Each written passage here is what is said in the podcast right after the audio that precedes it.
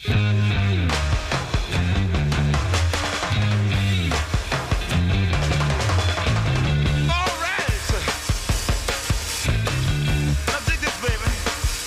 code to New York City, trauma code to WBAI.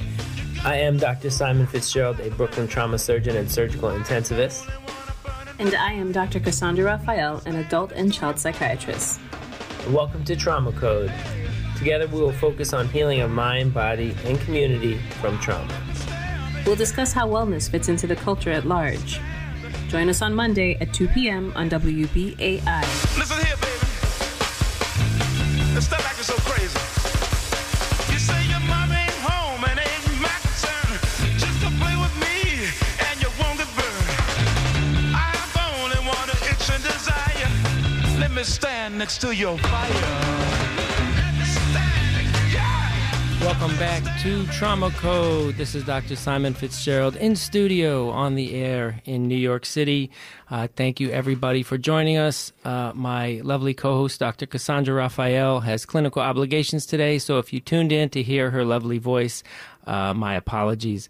Uh, and that song we heard, of course, was Jimi Hendrix, uh, Fire, a classic. Uh, and seems uh, appropriate. This past week, of course, uh, New York City was blanketed with a layer of a kind of smoky haze um, that was pretty much unprecedented in our lifetimes. And the air quality today is still um, notably affected by those events. Uh, you know, people have started hearing more and more about the air quality index. I believe that value today for Brooklyn, when I checked, was around 90, uh, which, if you'd have told me that two weeks ago, uh, that would have been kind of the worst air quality in Brooklyn since the 70s. But of course, it was much worse over this past week. Uh, and so, uh, this past Friday, I interviewed our local uh, climate, the public health of climate and weather specialist, uh, Dr. Daniel Ehlke, uh, who is a professor, uh, associate professor at the State University of New York Downstate School of Public Health here in Brooklyn.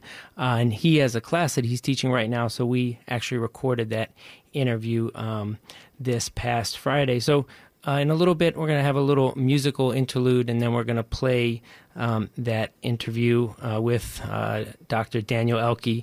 And of course, uh, radio listeners would have just heard um, more more news of mass shootings, which is, I guess, a daily phenomenon. So we're obviously going to come back to that uh, in the near future. I think probably next week I'll have on Dr. Joseph Sakran, who's a, a trauma surgeon from Johns Hopkins, uh, who as a child survived a shooting and now uh, works in you know both advocacy, policy, and clinically working uh, to uh, to prevent uh, and heal from from gun violence. So, uh, without further ado, we're gonna have a little musical interlude and get to our interview with Dr. Daniel Ehlke.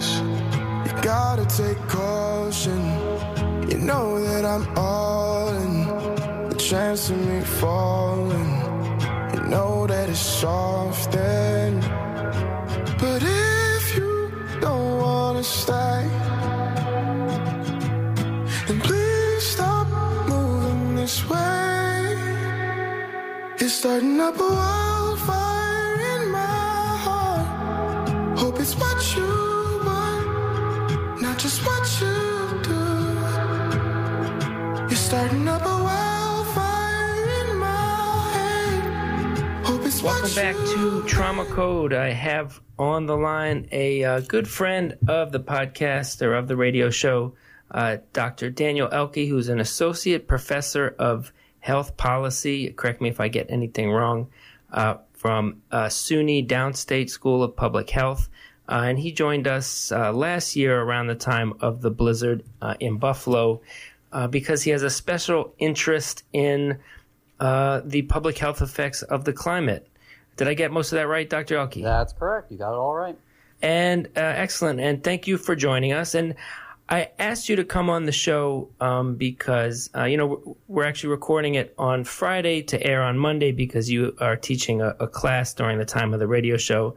But earlier this past week, you know, I kind of vaguely heard that you know smoke from wildfires in California would make its way to New York. I mean Canada, not California.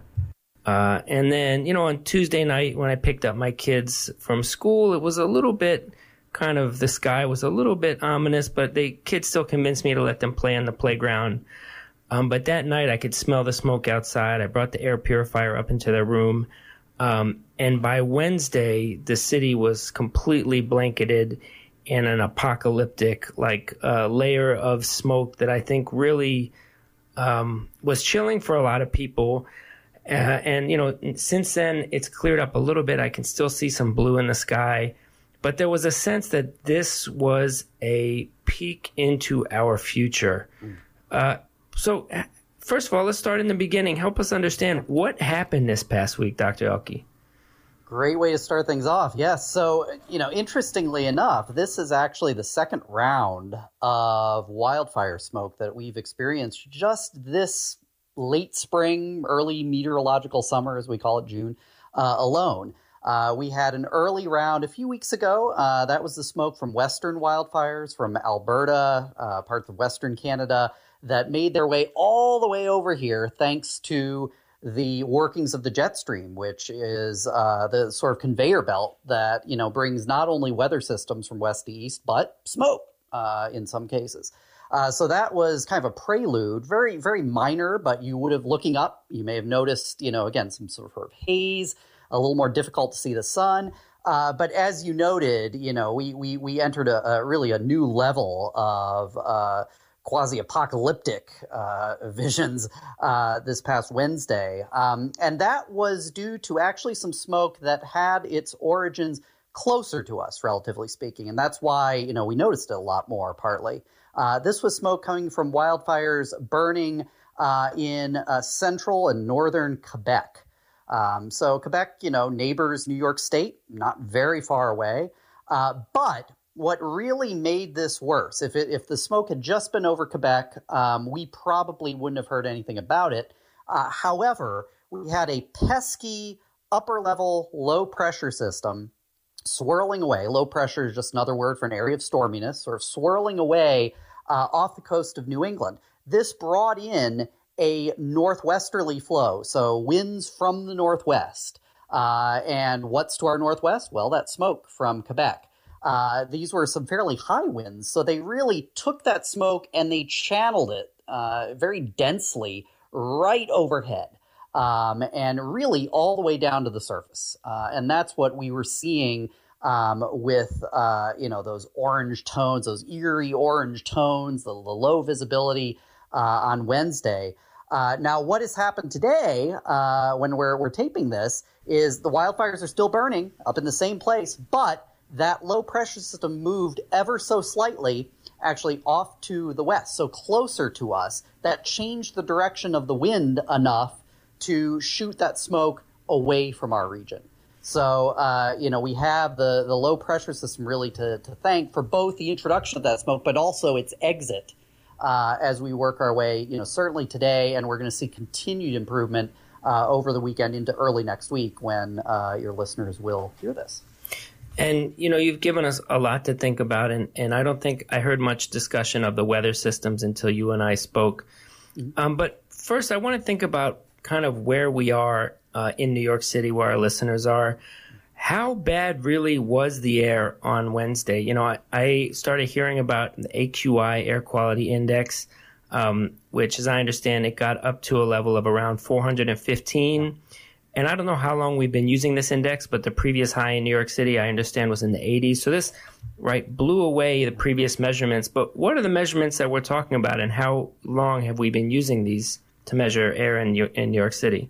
So, you know, we, we are presented with something of a problem when we start to ask ourselves, you know, how unprecedented is this? You know, when it comes to temperature records, we hold records from Central Park and other area reporting stations going all the way back to the late 1860s.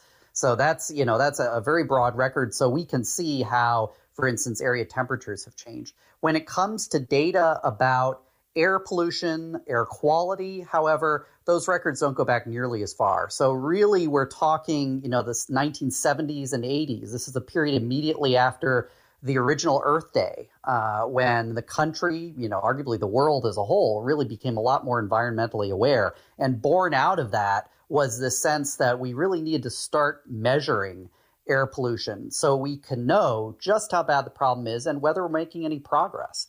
So the records that we have don't go back, relatively speaking, all that far. We can go back to the 70s and the 80s. We can compare to what we've seen over the past 30, 40, you know, almost 50 years. Um, but we can't go back really much further than that when it comes to, you know, tools like the AQI, the Air Quality Index. Now, what we were seeing on Wednesday, for instance, and there there are a couple things you know at play here. Um, and this caused, you know, I think a lot of confusion. I, I was confused, quite frankly, um, you know, because I, I don't make a habit of, of looking at, you know, AQI uh, numbers on a daily basis, certainly as I do, you know, temperature records and the like. Um, but, you know, there are two things being measured. You know, we're, we're seeing measurements of particulate matter in the atmosphere um, which you know is is really those pollutants that you find you find in smoke um, for the most part.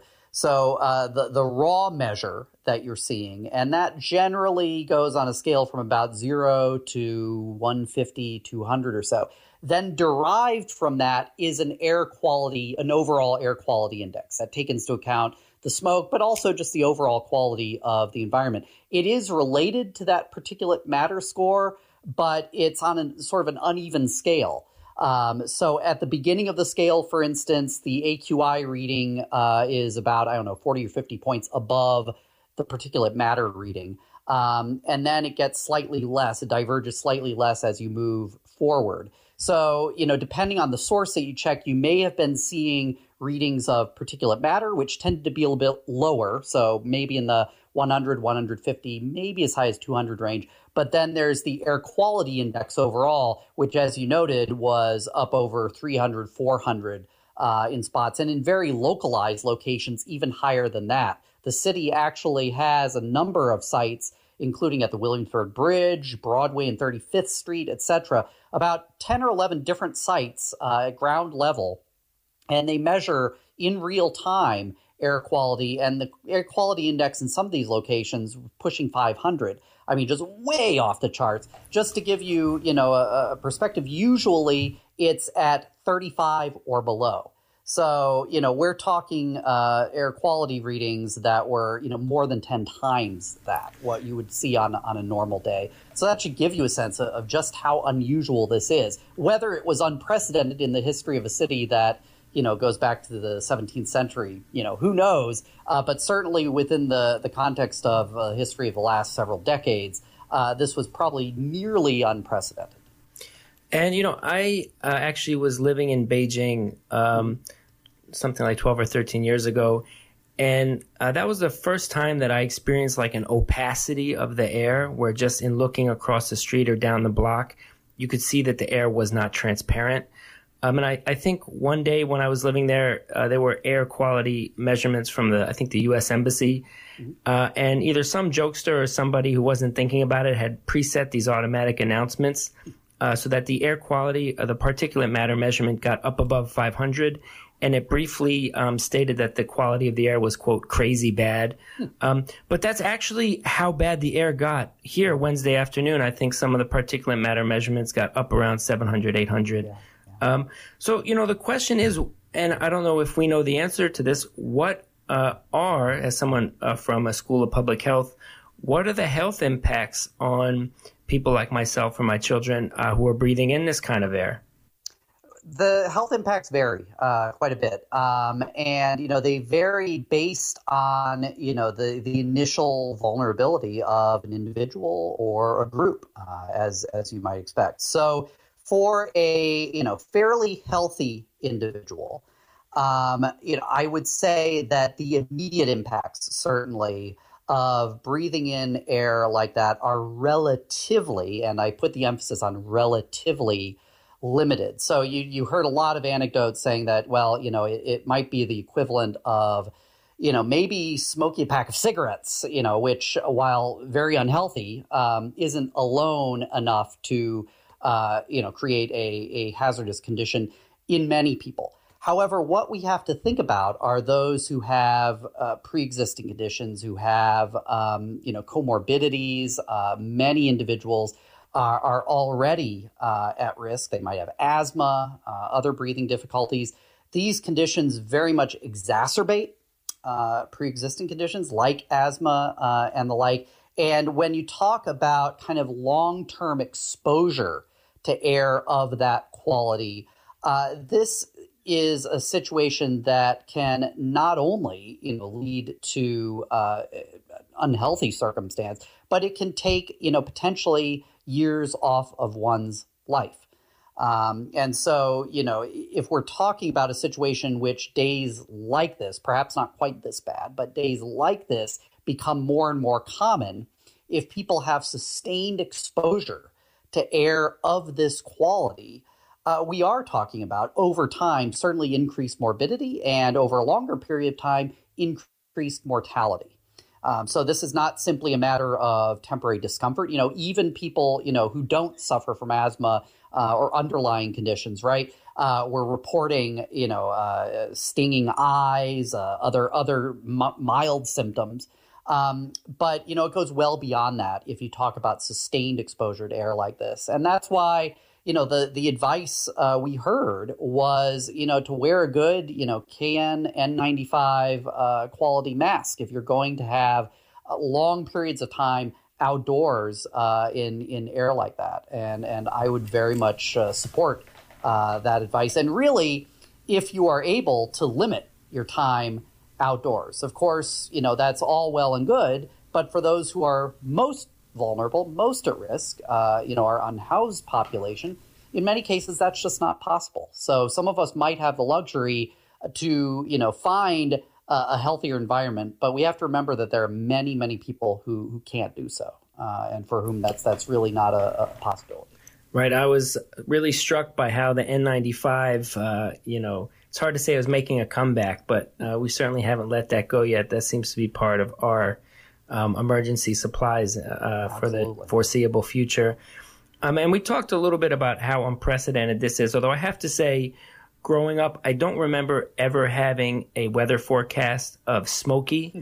But as my kids asked me what was the weather, what you know, what it, that's the only thing I could think to explain to them, and I almost had an argument with them. Um, but I think that's going to be part of the uh, forecaster's lexicon, right? I mean, certainly probably already is out in the West Coast.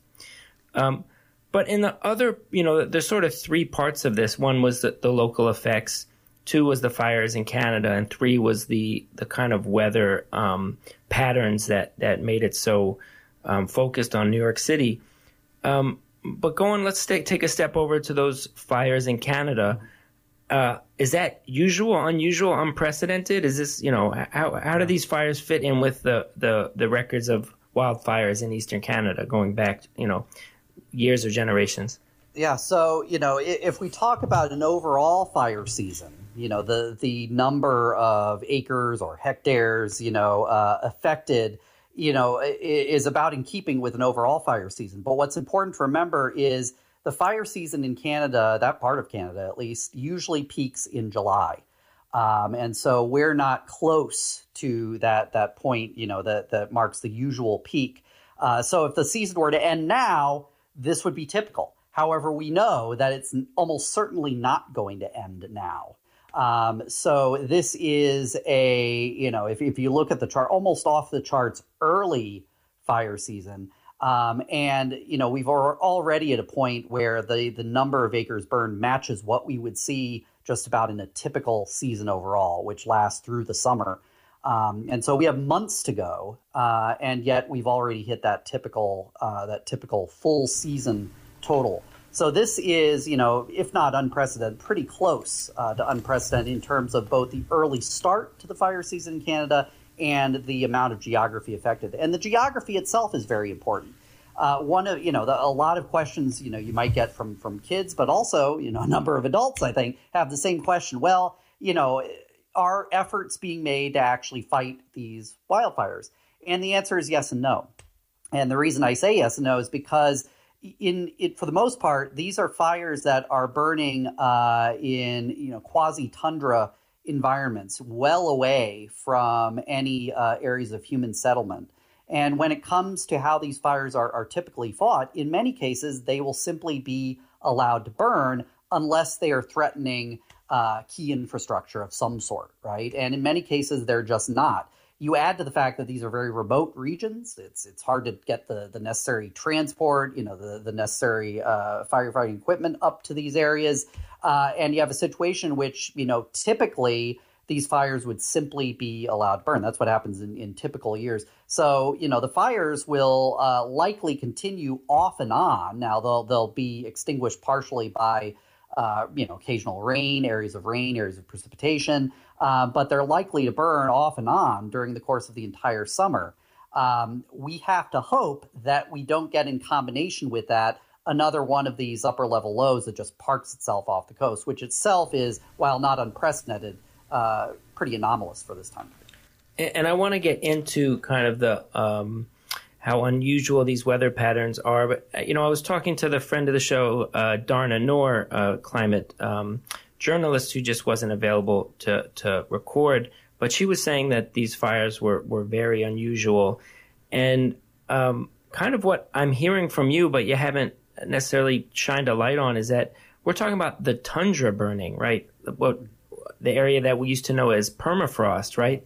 Is that normal for, for those areas to have such large uncontrolled fires? Well, you know, we're talking about areas sort of near the edge of the tundra, so there is enough greenery there, you know, to, to enough organic material, right, to burn. Um, but you know what we are going to be seeing, you know, with the warming of the climate is that areas of green, you know, areas of relative greenery, uh, are going to be creeping. Already have crept, you know, further north, um, and so areas that may not have burned as much in the past could certainly see larger fires. So the, the geographic position of these fires is going to change as the climate changes as well. So that's that too is is unusual. And I was checking the news right before we um, we we got on the phone, um, and I noticed that there's also a sounds like a very unprecedented heat spell in Siberia, in the kind of Russian equivalent of northern Canada.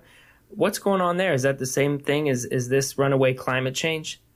Well, you know, I, I, think certainly, you know, while it's too early to attribute, you know, individual events to climate change, um, you know, including rapid warm ups that we see in northern Siberia, uh, you know, even areas of uh, Quebec where we saw the wildfires. One of the reasons the fires are happening early is because they have been experiencing unusual heat and dry conditions, uh, drier conditions than they normally would.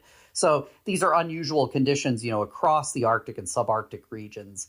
Um, and you know what we are going to be seeing with climate change is certainly conditions like this becoming more common. So while we can't say with certainty that you know this particular warm up and uh, this particular spell of drier conditions up there is you know directly traced to climate change, what we can say is that we're certainly going to see more of that. We're likely to see more of that as time passes. And so it very well could be, it, it pretty well likely, uh, is tied in some form or fashion to climate change, um, and uh, we're we're going to see being uh, see conditions uh, like that replicated more and more as we move through time. And the other um, news about uh, a heat spell right now, and I think you pointed this out to me uh, when we spoke briefly, is in Puerto Rico, right?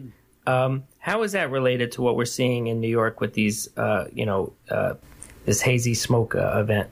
Yeah, yeah, great, great question. So, you know, the uh, there's a, a, very unusual uh, heat wave uh, occurring in Puerto Rico. Puerto Rico, of course, usually fairly warm, you know, this time of year. Um, but you know, those temperatures are usually moderated by its uh, proximity, of course, to, to ocean waters.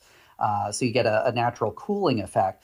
But because of the position of a very strong high pressure system uh, in in the Atlantic, um, that is pumping in warmer air uh, from the south to an extent that we don't usually see. Warmer air, and again, because of the proximity to the ocean, very humid air. We're talking about heat index, you know, the combination of temperature and humidity getting up to 125, which are levels just normally not seen uh, certainly in Puerto Rico, not seen in, in many other parts of the world for that matter. Um, so, one of the reasons why that upper level low that I talked about earlier isn't, you know, moving faster, isn't just being shunted out to sea as it normally would, is because it's being blocked by a series of high pressure systems in the Atlantic. One of those high pressure systems is situated close enough to Puerto Rico that it's pumping in that heat. So you can say that the two phenomena, the the fires, the the not the wildfires themselves certainly, but the channeling of the smoke into our region and the heat that we're seeing in Puerto Rico are very much uh, tied or very much connected. And I remember one of the phenomenon of uh, this era of climate change that I remember hearing about is the disruption of the jet stream that you've talked about, which kind of right carries uh, humid, warm, humid air up from the Gulf across the uh, eastern coast of the United States and kind of across the Atlantic. Um, is that that sounds kind of tied into what you're talking about, where the, the normal patterns of of airflow and current around Puerto Rico up the east coast, and then that normally would have pushed a lot of this smoke. It sounds like out um, towards the northeast is is being disrupted. Is that correct? Yeah, you know, I, I think there there are you know theories. I think pretty well founded theories now uh, that you know point to climate change as a culprit for you know changed behavior on the part of the jet stream uh, and systems just becoming more bogged down and the weather pattern generally becoming blocked. So while that does happen, you know, on occasion, uh, it's another of these series of phenomena that many scientists believe are likely to become more common as we move through time. So right now, it's the exception, might become more of the rule as as we move through time. Now, one thing that's interesting too is that you know this sort of pattern is not necessarily unusual or unheard of, uh, but it's less common this time of the year. So the timing is strange. So, you know, usually in a given winter, uh, we see, you know, a series of nor'easters that bring, you know, often heavy snow to our area. You may recall that that didn't happen. One of the reasons is because we didn't have a sustained period of high pressure over the Atlantic that kind of forced systems up the coast rather than shunting them straight out to sea. That's happening now. If this were winter, we might be in a more favorable pattern for a, a big snowmaker. Um, but that didn't happen. And instead, we're seeing conditions like that over the summer. So you see, you know, just generally a topsy turvy pattern uh, with the way that storm system, areas of high pressure, the jet stream are behaving. And, you know, I think there is some evidence to suggest that that is uh, linked to climate change and that, you know, that topsy turvy sort of environment is, is likely to become more common as we move through time. Uh, anything else about um, this kind of uh, strange weather event for New York City over the past week uh, that we haven't spoken about that you think is important to consider? Well, you know, I, I think that we, uh, you know, should should simply, uh, you know, be more aware, you know, about how all of this is interconnected. You know, how these factors are interconnected, and how increasingly we're seeing the effects of events that are happening very far away. Uh, and I think it, it, kind of stresses the extent to which, when it comes to fighting the effects, uh, you know, adapting uh, on some level to climate change, you know, we're really all in this together. Um, and so we can't simply sit back and say, oh, you know, people far away are experiencing, you know, conditions. Um, not only do we need to make sure that conditions improve for, for people wherever they happen to be, but we have to be aware that, you know, a lot of these same conditions could be visited upon us uh, in the very uh, near future uh, again. So we're all in this together, and we all need to work together uh, to uh, both, you know, where we can adapt to climate change, and, and where we can to potentially slow uh, its impacts.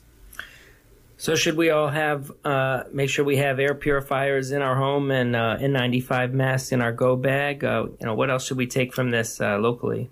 Absolutely. So, you know, don't throw away those masks, uh, you know, unless they're well and truly used. Uh, but keep a supply of, of masks on hand. Uh, you know, it's it's interesting. You know, we saw a period when you know mask wearing, of course, was very politicized. You know, I'm actually somewhat hopeful that maybe, just maybe, uh, the fact that so many people are are seeing that you know these masks also work very well in terms of environmental hazards generally, that it could potentially depoliticize. Uh, mask wearing and make it more, you know, uh, socially acceptable, broadly speaking. I'm I'm hopeful that that will be the case. So absolutely keep the masks handy if you can. um, you know, line up uh, air purifiers. Um, not only you know for uh, factors relating to climate change, but just uh, you know regular particulate matter in the air, dust uh, and the like. Many people have allergies uh, to dust, may not be diagnosed. Good idea to have those air purifiers on hand anyway, uh, regardless of the conditions outside. And you know, uh, as this is kind of going on, there's also you know the, the politics on the national stage. You know there was some effort uh, uh, during the Biden presidency to put some funding and effort um, behind, you know, uh, plans and and and initiatives to mitigate climate change. Um, I, I, think a lot of really serious people say it, it doesn't go far enough to, to really make a substantial change in the trajectory um, of of emissions and other, um, you know, uh, of climate change more generally. But then we're, we're seeing that a priority of the uh, uh, if I can, you know, just be blunt, of the Republican politicians uh, in, you know, trying to leverage their ability to, uh, you know, their their control over over debt and the purse strings to try to reverse um, investment into climate change initiatives. Um, so, you know, when we're starting to see these serious effects of climate change, I, I guess it's it's a tough question for you, but I'm I'm looking kind of cynically a little bit. Uh, uh, uh, and hopeless is a little bit too strong, but looking at our political stage right now and seeing a lack of seriousness to really confront what is really uh, clear and present danger to our everyday lives. Yeah. Uh, that, that's absolutely. It's, it's easy to, to fall into you know just a, a really a spiral of negativity when you look at the, the political uh, state of affairs uh, presently, particularly in the battle over the, the debt ceiling that you alluded to. But um, you know, I'm also hopeful. Um, you know, the the debt ceiling deal, in large part, did not touch a lot of, for instance, clean energy credits that grew out of, for instance, the Inflation Reduction Act uh, and other pieces of legislation, those will take years to really bloom and to bear fruit. But I remain optimistic that they could make a difference. So even if you know the short-term prospects uh, uh, appear fairly discouraging, uh, I think in some ways, you know, there is hope. Uh, we're on a on a good trajectory. Uh, we just need to see past legislation uh, again bear fruit, which I think we will. though it will it will take time. It won't necessarily garner the headlines, that, of course, a lot of the bad news does. Well, anything else, uh, Dr. Ehlke, that that uh, we should think about uh, in you know reporting on these topics and thinking about the future, besides just keeping an eye on Canadian wildfires and our air quality index moving forward? Yeah, I you know I, I wish the media collectively uh, would do a better job. Uh, again, and there are some striking examples of how this is already happening.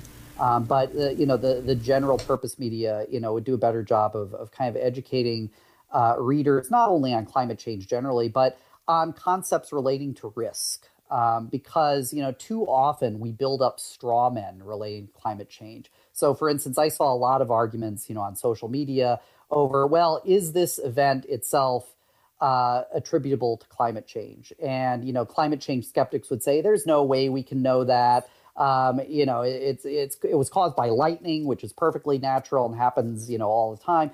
Well, yeah, uh, the proximate cause was most likely lightning strikes, and yes, that region does see thunderstorms. Uh, you know, as a matter of course.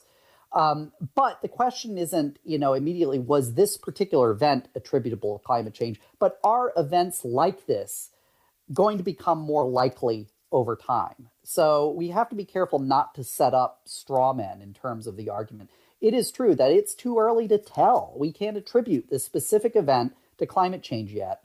Uh, and we shouldn't speak with great certainty one way or another on that. So we need to live with a certain level of indeterminacy. But if it's likely that events like this could become uh, more likely under climate change, then I think we need to err certainly on the side of caution and do whatever it takes to both, you know, mitigate uh, what is driving uh, climate change and where we can adapt to it. Excellent. And you know, um, while I have you on on the line, I, I, don't remember if you and I spoke about this or it was me and Dharna Noor, but um, I have sort of a, a, an interest in the over under on a ice free Arctic, um, and I noticed there was a paper that just came out. Um, I think a, a, South Korean group collaborating with a Canadian group looking at all the kind of the publicly available data, and their estimate were was a likely Arctic free, uh, rather ice free Arctic um, in the summer by the end of the 2030s. Yeah. Did you have a chance to, to look at that paper, and do you have any thoughts about that and what that means for our uh, you know our future and our own lifetimes? I, I certainly read the headlines, you know, arising from uh, from its publication, uh, and you know that that is in keeping, you know, I think with uh, certainly the the evidence that's the prevailing evidence that's uh, that's out there. So I wasn't terribly shocked uh, to read that, though it is certainly earlier than we would have anticipated. That said, you know, this is something of a moving target. You know, I don't think any team is going to get it exactly right. What it immediately brought to mind to me were these estimates you often hear about when the Medicare trust fund is going to run out of money. Um, and, you know, we can't, first of all, it's almost impossible to get an exact date because it's based on all sorts of assumptions relating to the larger economy. But the other point is that, you know, uh, when it comes to Medicare, no politician would let the Medicare trust fund run out of money. Um, so, you know, I think similarly here, you know, there are a lot of assumptions that underlie this. You know, in, in any study, we just don't know what the conditions could be. So it could be a little later than that. It could be a little earlier than that, potentially.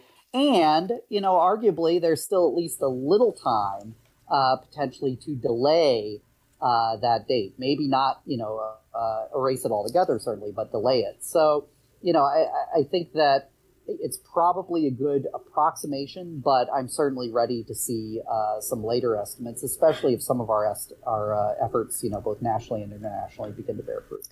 You know, I, I remember when I was younger, um, on some of these questions related to climate change, people would say, "Oh no, but there'll be new technology. We'll be able to, you know, do things we can't even think about today." And as time goes on, I become less convinced by that argument because if we're not willing to use the technology that's available now, then I don't know why anyone thinks we're going to be willing to use uh, technology that hasn't even been developed yet. Um, so, and, and you know, the other thing about this is I think a lot of people, at least in positions of power, that we sometimes think about as climate deniers, um, may not actually be climate deniers. They're just positioning themselves to benefit from it before they change any of their uh, kind of policies and things. Absolutely. I think that's very much the case. We have to remember that some of the first individuals to shine a light on climate change, aside from some of the pioneers in NASA, you know, and other agencies, were scientists working for Chevron and the other oil companies. Um, so, you know, some of the, the people present themselves as skeptics know full well, you know, what is going on. But I, I think you're right that, you know, as long as uh, their paycheck depends on uh, denial, then they'll continue to deny. And, uh, you know, I guess we're getting towards the end of the uh, conversation, and I didn't give you a heads up, but um, you may remember from last time, I always like to give guests an opportunity uh, to share some kind of cultural work, uh, a book, a movie, album, a piece of art, or a performance um, that you want to share with our audience that they may not, may not be aware of otherwise anything come to mind for you that you want to share with our audience? Absolutely. I've been uh, reading a uh, a very, you know, I, I, hesitate to say entertaining and breezy because, you know, it's it's uh, it looks like 600, 700 pages long, maybe. So that may be the, the wrong term for it. Um, but it is a, a, new book called The World, uh, a family history of, um, of, of the world. And uh, it's written by an eminent historian named Simon uh, Sebag Montefiore and uh, he's written several of these sort of big history uh, type books. And uh, it traces kind of the different very literal families and dynasties that have crossed cultures crossed barriers of culture gender etc over time uh, to leave their mark on the human experience particularly within the past you know 2000 years uh, or so uh, all the way into the present. Um, and it, it's the sort of book I love uh, because you know I, I you know I fairly busy. I don't have the time, you know, with three kids, I don't have the time to sit down and, and read a 700 page book. But it's the sort of book where you can pick it up at a point, you know, kind of in the middle, and it has all sorts of great anecdotes that you can just read a few pages and feel edified. Um, and and I just love books like that. So I've been doing just that, you know, reading snippets here and there when I have a few minutes, uh, and I feel refreshed uh, afterwards. So uh, really uh, highly recommend it. Well, excellent. Thank you, uh, Dr. Ehlke, for carving out a little bit of time for the trauma code. And uh, uh, you're welcome back on the air anytime we have something like this to talk about, which I'm sure will, uh, if uh, precedent uh, continues, will be a couple of times a year. Absolutely. Well, always happy to do so. Thank All you. right. Take care.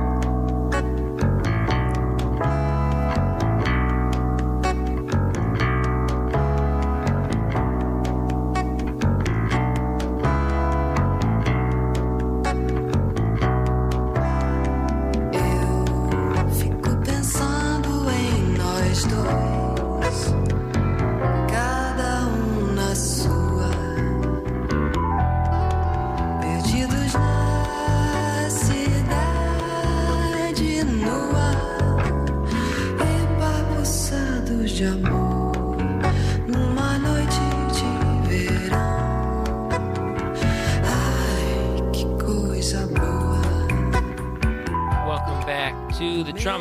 This is Dr. Simon Fitzgerald in studio.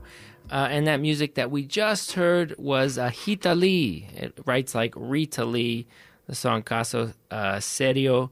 Uh, she is sort of a legend of Brazilian rock music um, who passed away something like a month ago, but we neglected to shine a light on her at the time. And just something to ease us back into our moment in the studio. And that song before our interview with Daniel Ehlke was Wildfire uh, by Cautious Clay, who's out of Cleveland.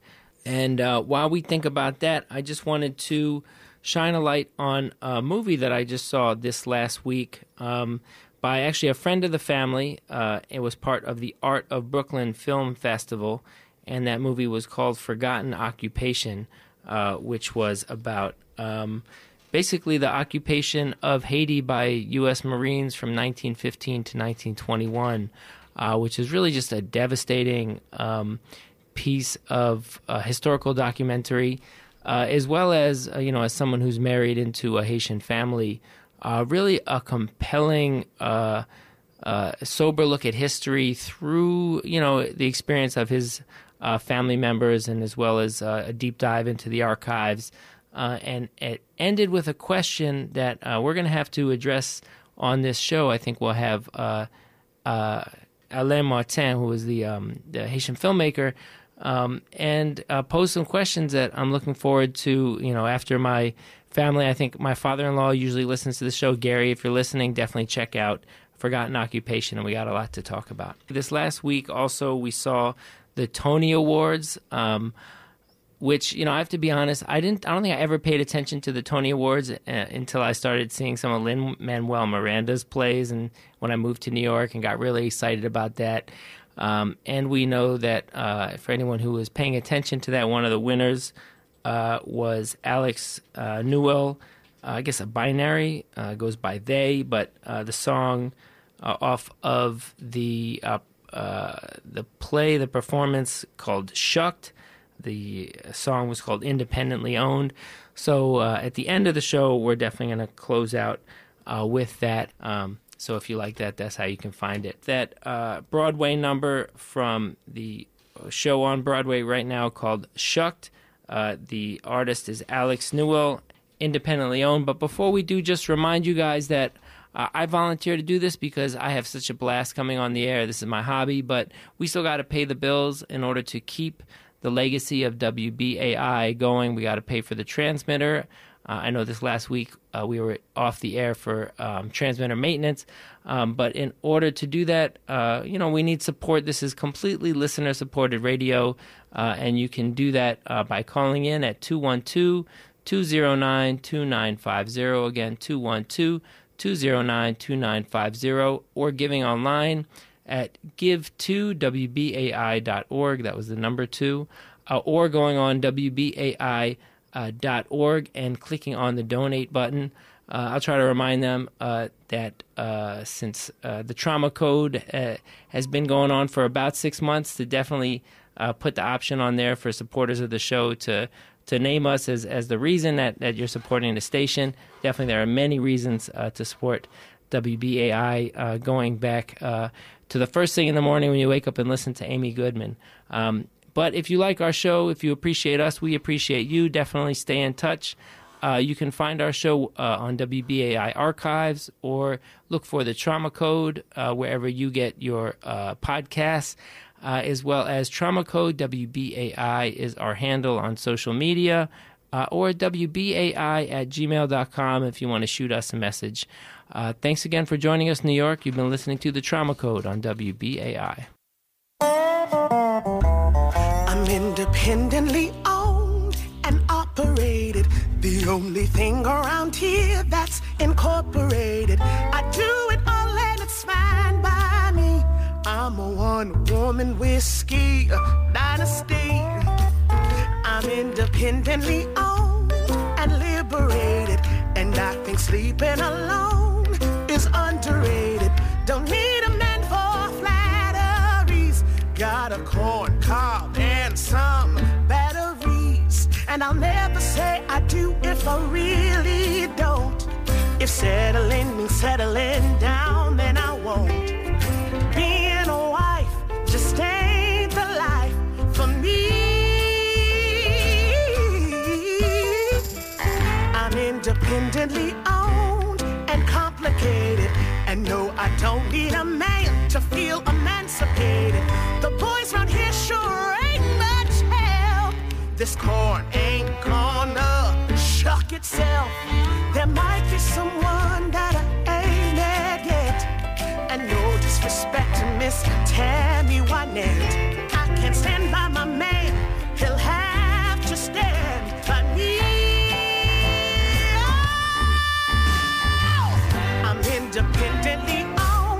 and modulated.